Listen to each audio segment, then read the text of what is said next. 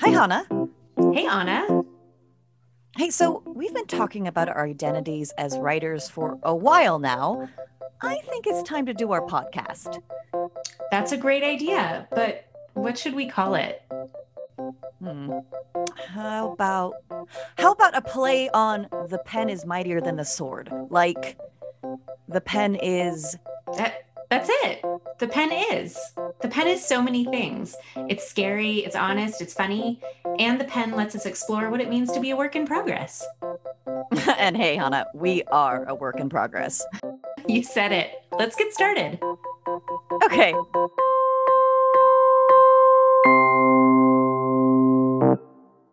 Hello.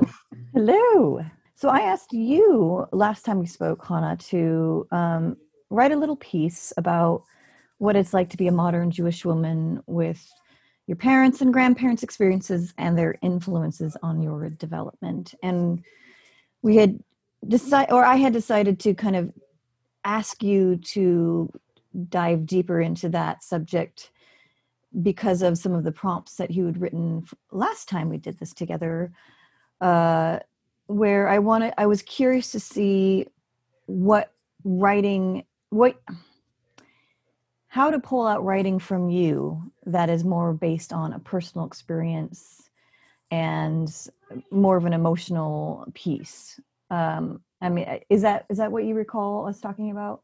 I do. Yeah. So I'm I am curious to get your impression of if you feel like I uh, I did that or you-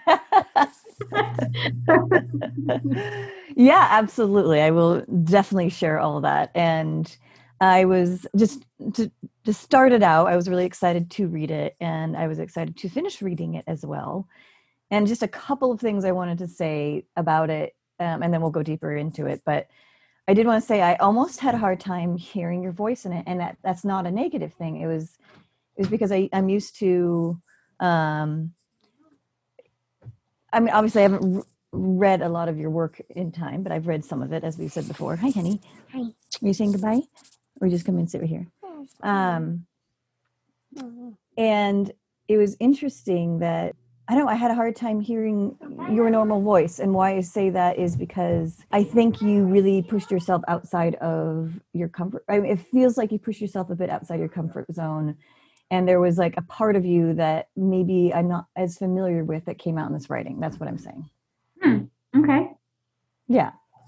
Uh, no, that's interesting because um, I'm trying to think if it felt like awkward or uncomfortable.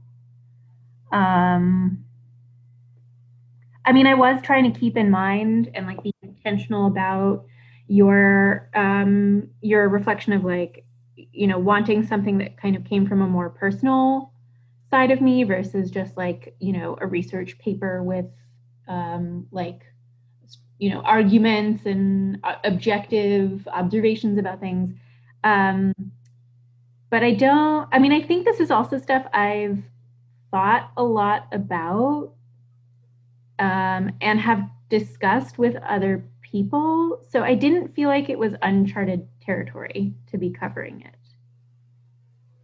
Yeah, I, I definitely like felt that that this was a lot of um th- that what you wrote described a lot of processes that you've gone through throughout your years and that's how you wrote it. You kind of wrote it from like the beginning of your life a little bit moving on through your 20s and and to present day. And you know i could tell that that this is something you've been chewing on and talking to other people including myself. You know and, and there's some of some points in here that you wrote about your experience with judaism and like you know in college when you said you know you were uncertain about how you felt about your jewish faith because you felt like you're agnostic or atheist or whichever one it was that you described um and so like it was interesting to to know that part of you during that time when you were you know struggling with it and the time that you know we were in Hillel together in the Mhm. the Jewish sorority, and I was really excited about that. But it was interesting to see your perspective on like, well, like you, you said, being kind of a, a you prided yourself on being a lazy sorority sister in that setting, and I didn't like. I mean, I, I sensed that at the time that you were just kind of doing your thing, but I didn't know how intentional it was in your brain. Um, so it it was for me, it was a fascinating perspective on parts of your life that I only have small glimpses into because of what you've you have shared with me, Mhm. and um, so it, it felt like I I know you better now, especially through through this part of your your life and your family and your religion. Mhm. Um, I was surprised. So um, so so let's let's ask you unless you have something to comment on that. Did you want me to to go through some? No, no, I think it's um it's just it's cool to you know to realize how um much you know we have our conversations with ourselves in our heads and we have various conversations with friends but like the opportunity to write about something at length um you know how that then so now that I have this written you know you and I can talk about it but you've already kind of been given that window and we can start from a place that's sort of further along in my identity, which is it's just it's cool. Yeah, absolutely. I mean, and this is part part of why it's exciting to do this project with you, just because while we've had 18 plus years of being friends, um, there's a lot of holes in that that you know we've been close, but also we've been physically separated and you know at times emotionally separated just because of distance. Mhm. um, and that it's not like we can go to a workshop and, and work through all our walls and barriers with each other in our in our relationships so Mhm. um, and so this has been even just the couple of sessions that we've done so far has been has been incredibly eye-opening to be like wow. I mean i've always known who hana is and yet now i know even just a small bit more about who hana is and like it's it's really wonderful to to see that unfolding together. Definitely, I wholeheartedly agree. so what was so writing this piece what what was that process like for you? Like was it is it just a con like a one conscious stream of thought can't i'm not saying that right was it just like did you sit down and write or was this a harder piece for you to do or what was it like Uh, so unlike the last one, I wrote this over I think it was three days. Um, but similar to the last one, I didn't do really any editing. Like I certainly haven't really read it since I finished it. Um, but I do remember when I sat down to start it and looked at the prompt. You know, I wrote that first sentence. This is such a large question. I could spend the rest of my life writing a book and wouldn't be able to cover it entirely. Um, I, I was a little overwhelmed at the beginning because it is like every everything that I could, and I still have not covered, you know, my whole experience or identity, but um, you know, every little thing that I think about leads to other things, which kind of makes me laugh because um, I was doing some personal writing a few weeks ago after talking with my dad and his cousin. We're doing kind of like a, his, a family history project where I'm writing my dad's memoirs and um, and his cousin. You know, I kind of laugh because if you ask her about anything that happened, you know, in their childhood or whatever, Mm. it always has to like back it up several generations. So I'll say something about, you know, well, what was it like, uh, you know, living in the apartment next door to your cousins who you'd never met before moving to the US? And she'll start with some story about their great grandparents, my great great grandparents back in the Mhm. country, um, you know, as like the foundation for came to pass in like the 1950s and 60s. And so it's funny to see Mm. my own writing of like I can't just start from like the now. It has to be let me take Mm. long long long ago yeah. Actually, I would like you to read uh, like uh, the last couple paragraphs of of this piece um, where it starts. I was reading recently about a resurgence. Do you think you could read that to the end? sure.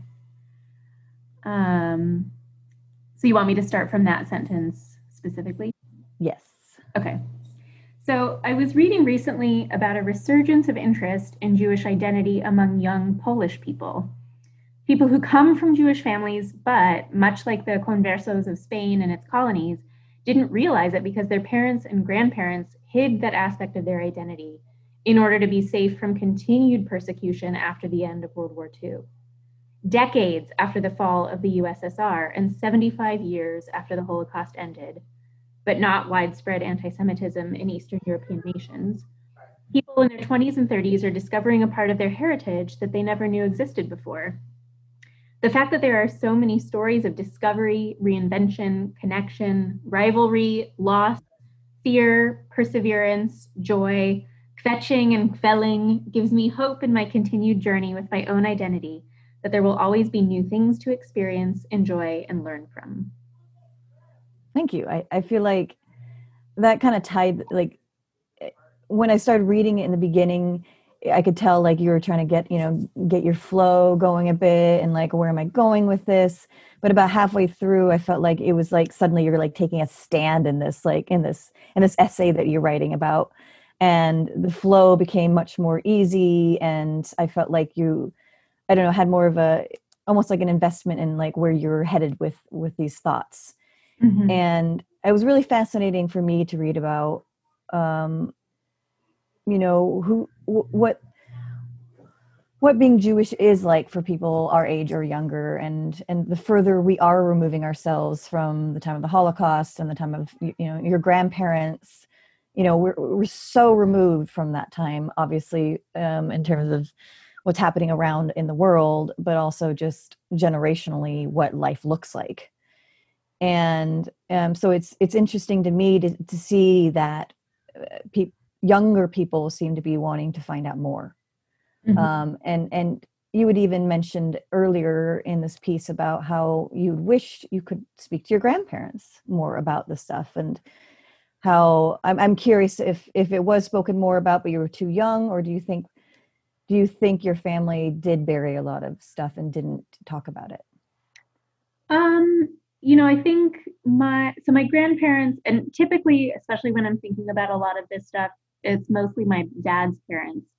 Um, my mom's dad died when I was um, four, so I have very few memories of him. And my mom's mom was very involved in her Jewish community, but you know her her tie to Judaism, I think, mirrors much more closely kind of like modern American Jews. Um, you know, in that she wasn't particularly religious when she was younger. She kind of became um, a little bit more observant as she got older, and it was really sort of like a point of, of pride. And uh, there's a whole other family story with that. But so I think about my my dad's parents with a lot of this. Um, you know, especially with regard to their experience during the Holocaust. Um, they they had a few stories that they would tell us that I think were sort of like the the family appropriate stories, if you will. Um, so it's not like they never mentioned it, but there were a lot of things that they didn't specifically address. They never told us about them, or maybe they only told one or two people. And then now, especially after they've, you know, it's been a few years since they've passed away, some things are coming out into the open. Um, but I think they didn't really you know, I think there was sort of this sense of gratitude for still being alive um, and for being able to have a new and comparatively amazing life in the US. Um, that I think, you know, I, I never got the sense they wanted to dwell on it. I think they didn't see it as um, productive to kind of wallow in what had happened to them and their families. Um, so like you know i um i think i mentioned last time my family isn't very much into like talking about emotions and stuff so that mm. might be part of the result of that but you know i will say like both of my dad's parents were incredibly warm outgoing gregarious people. Mm. they wanted to shield us a little bit from some of the the worst you know goings on of of their experience during that time. Yeah I, I can see why they would want to do that. I mean it, especially that kind of experience having that like a why would you want to keep bringing it up in terms of your own trauma um, and like tell your grandchildren about horrors you know? But also at the same time you know the question especially in the us right now about bearing histories for instance with the you know the statues down in the south of like you know if we take these statues down are we burying history? Or are we you know erasing history? Or are we forgetting? Or you know like like do you feel like certain things around your grandparents time want wants to be just swept under the rug? Or do you do you get the sense that they were trying to keep it alive and awake so that it won't happen again but also trying to do it in a way that isn't so horrific like you know speaking about it in such a horrific way? Or do you have a sense? I mean, you know, there there are a couple of interesting things that have been kind of realizations over the last few years. One of which is that so my my grandparents did not think of themselves as Holocaust survivors uh, because they weren't in the camps. Mm. Um, and so I've never thought of myself until a few years ago, actually, really within the last couple of years, as a grandchild of Holocaust survivors. Mm. Um, but really, you know, starting to think about it, the experiences they went through, and also the unspoken impact. So even if they're not talking about it openly with their children or with us as grandchildren, you know, going through such a um, such an extreme situation um, can't help but impact how you live the rest of your life, how you raise your family, how you approach, you know, strangers, a million things, right? Like we talk about that with people who went through the depression as well that, that there are certain um, habits and behaviors and reactions that really only exist in in that cohort because of the intense extreme exper- um, experience that they went through so i definitely think my, my grandparents had that um, but they didn't necessarily perceive themselves as again survivors mm-hmm. um, and so I, I wonder if there was also this aspect of like they um you know and, and especially being survivors and having um, had so much family not survive uh, mm. that you know they they needed to sort of carry the torch forward and um and like again kind of wallowing wouldn't do um i guess justice to or wouldn't like be the right legacy for all the people that they did lose. I never got the impression that they were ashamed of anything that happened. Um, i really do think it came from a place of like love and protection for better or worse of of the rest of us. Yeah i like i like seeing it in that way of, of love and protection. And while love and protection can have you know different sides of how how how people go about to do that, how to protect um, through through their love. Um, it's it, it's nice to to think about. I'm trying to figure out how to say this, like with with your grandparents, of thinking generationally generationally out from them of like their children children and grandchildren great grandchildren how their life experience because of their faith may impact their great grandchildren. Mm-hmm. Um, so it seems like very forward generational thinking. Um, and, and I wonder how much traumatic events like that causes that kind of, um, you know, purpose beyond self, like thinking out, you know, further out, seven generations out, mm-hmm. like what the link is for that. Well, and there's a really wonderful author. I've started his book but I've not I've yet to finish it. I'm not sure if you're familiar with um, Viktor Frankl and his book Man's Search for Meaning. No. So he um, is a concentration camp survivor. I think a, a death camp survivor. Mm. Went on to um, become kind of a towering figure in psychology. Mm-hmm. Um, and so his, I would say, probably his best known work is Man's Search for Meaning he writes some about his own experiences in the camp um, but it really like that experience and seeing who lived and who died not mm-hmm. by the whim of of being shot by other people, but who kind of like gave up and just sort of stopped wanting to live versus who continued, you know, even in the face of despair to like try and and um, have that like internal spark of wanting to keep on going. Mm-hmm. Um, he got really interested in yeah, sort of like what um, what gives us motivation and drive and purpose, um, which I find fascinating. It's yeah, I love who you'd think. Say that again. I'm sorry. It's not always who you'd think. Like it's not always mm-hmm. Young, healthy, mm-hmm. strong people. Um, sometimes there might be other intangibles that cause someone to have a lot more determination mm-hmm. to keep going than just being in good shape.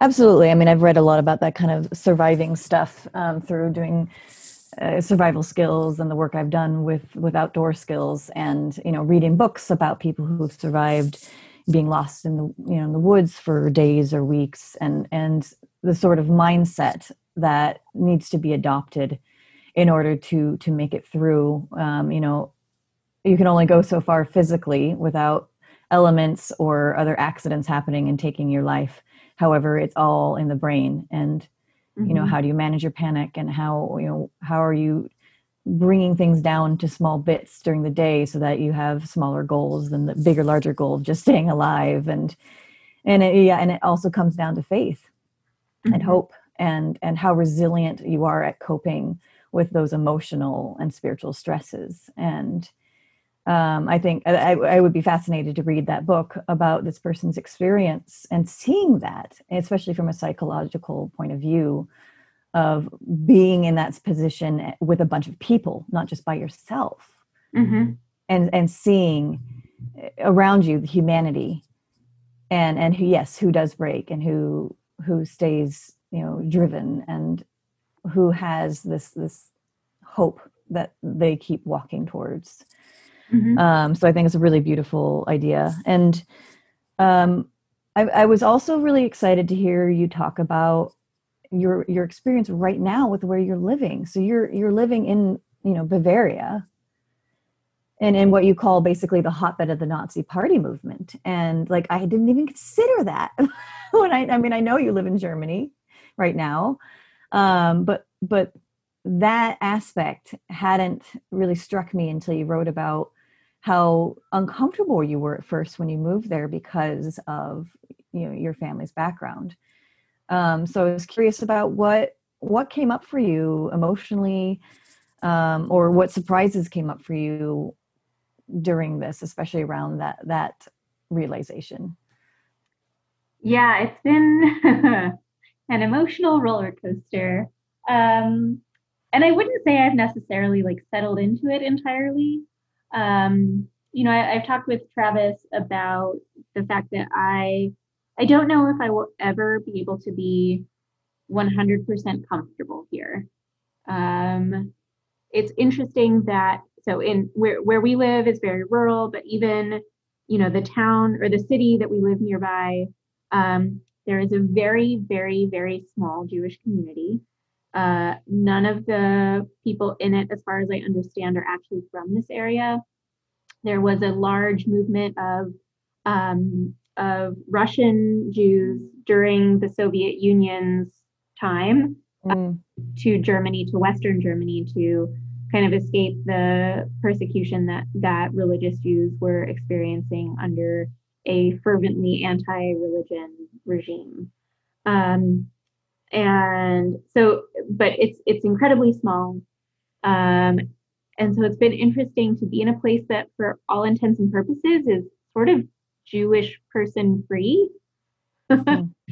um, and like going to certain um, exhibits on you know the holocaust and stuff everything talks about jewish people in the past tense um, which is really weird and it made me feel like huh I wonder if this is what it's like to be a member of a Native American tribe in the US. Yeah, interesting. Where you're like, the dominant conversation only talks about me and my identity and the people in my community as a thing of the past. and how erasing that feels. That's that's really poignant to to point that out. Uh, I, I've done a lot of work um, eh, with working with Native American tribes and uh, friends who are Native American.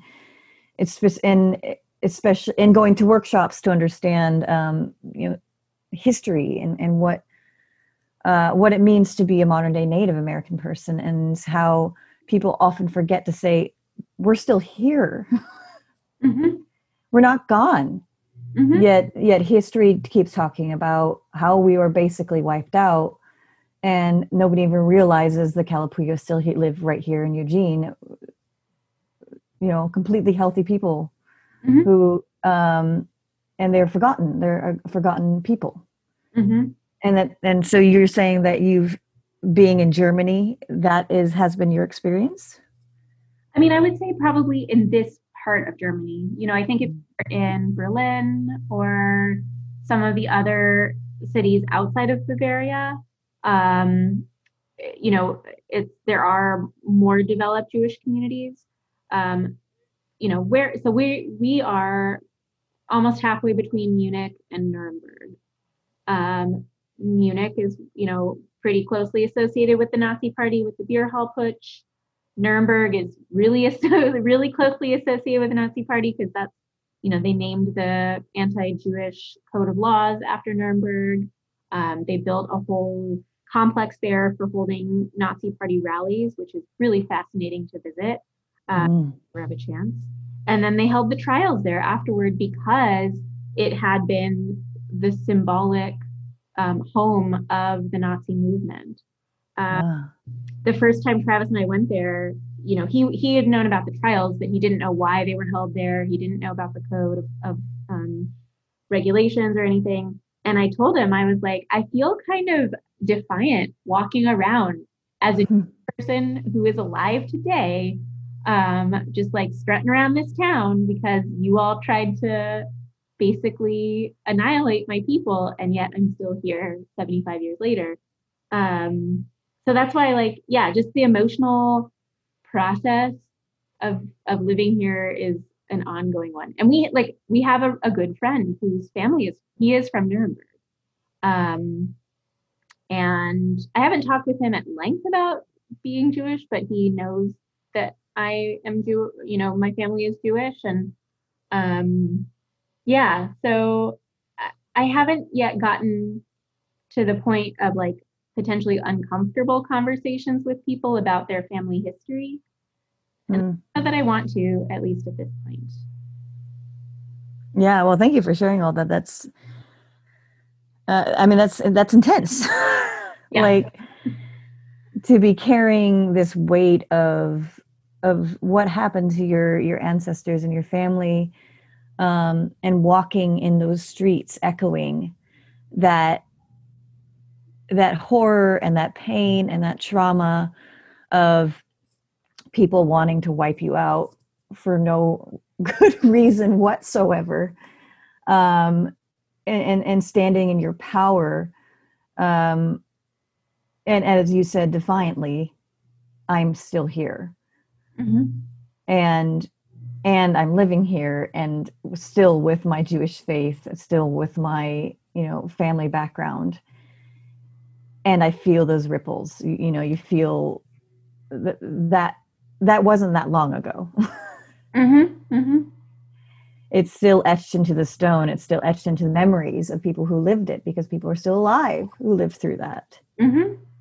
Mm-hmm. So it's it's I, I feel like it's it's you know on one hand eh, almost courageous of you to be living in that and to not only like be okay to live there as as, as much as you're okay to be there, but also to allow yourself to dive in to the emotion of it.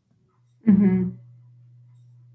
And you know you could go far yeah. down that road of, of what you wrote here. I think it's it's incredibly important um, piece and for you and also for you know any anytime you want to maybe dive deeper into this i'm, I'm curious if you ever want to write about this experience more if that's if that's something that maybe tugged on some hidden passion that you didn't know you had or do you feel like you've you're good? Um, always definitely, you know, open to writing more about it. Um, so, you know, I think it's not like some overwhelming thing that I have to get off my chest, but um, definitely something that I find valuable to continue exploring. Cool. Yeah. Well, thank you. Yeah. Thank you. In next week's episode, Ana is prompted to write a fictional story that connects healing from trauma with the help of the earth, and talks with Hana about how the process of writing the piece gave pause to reflect upon codependency, compassion fatigue, and questions the healer archetype.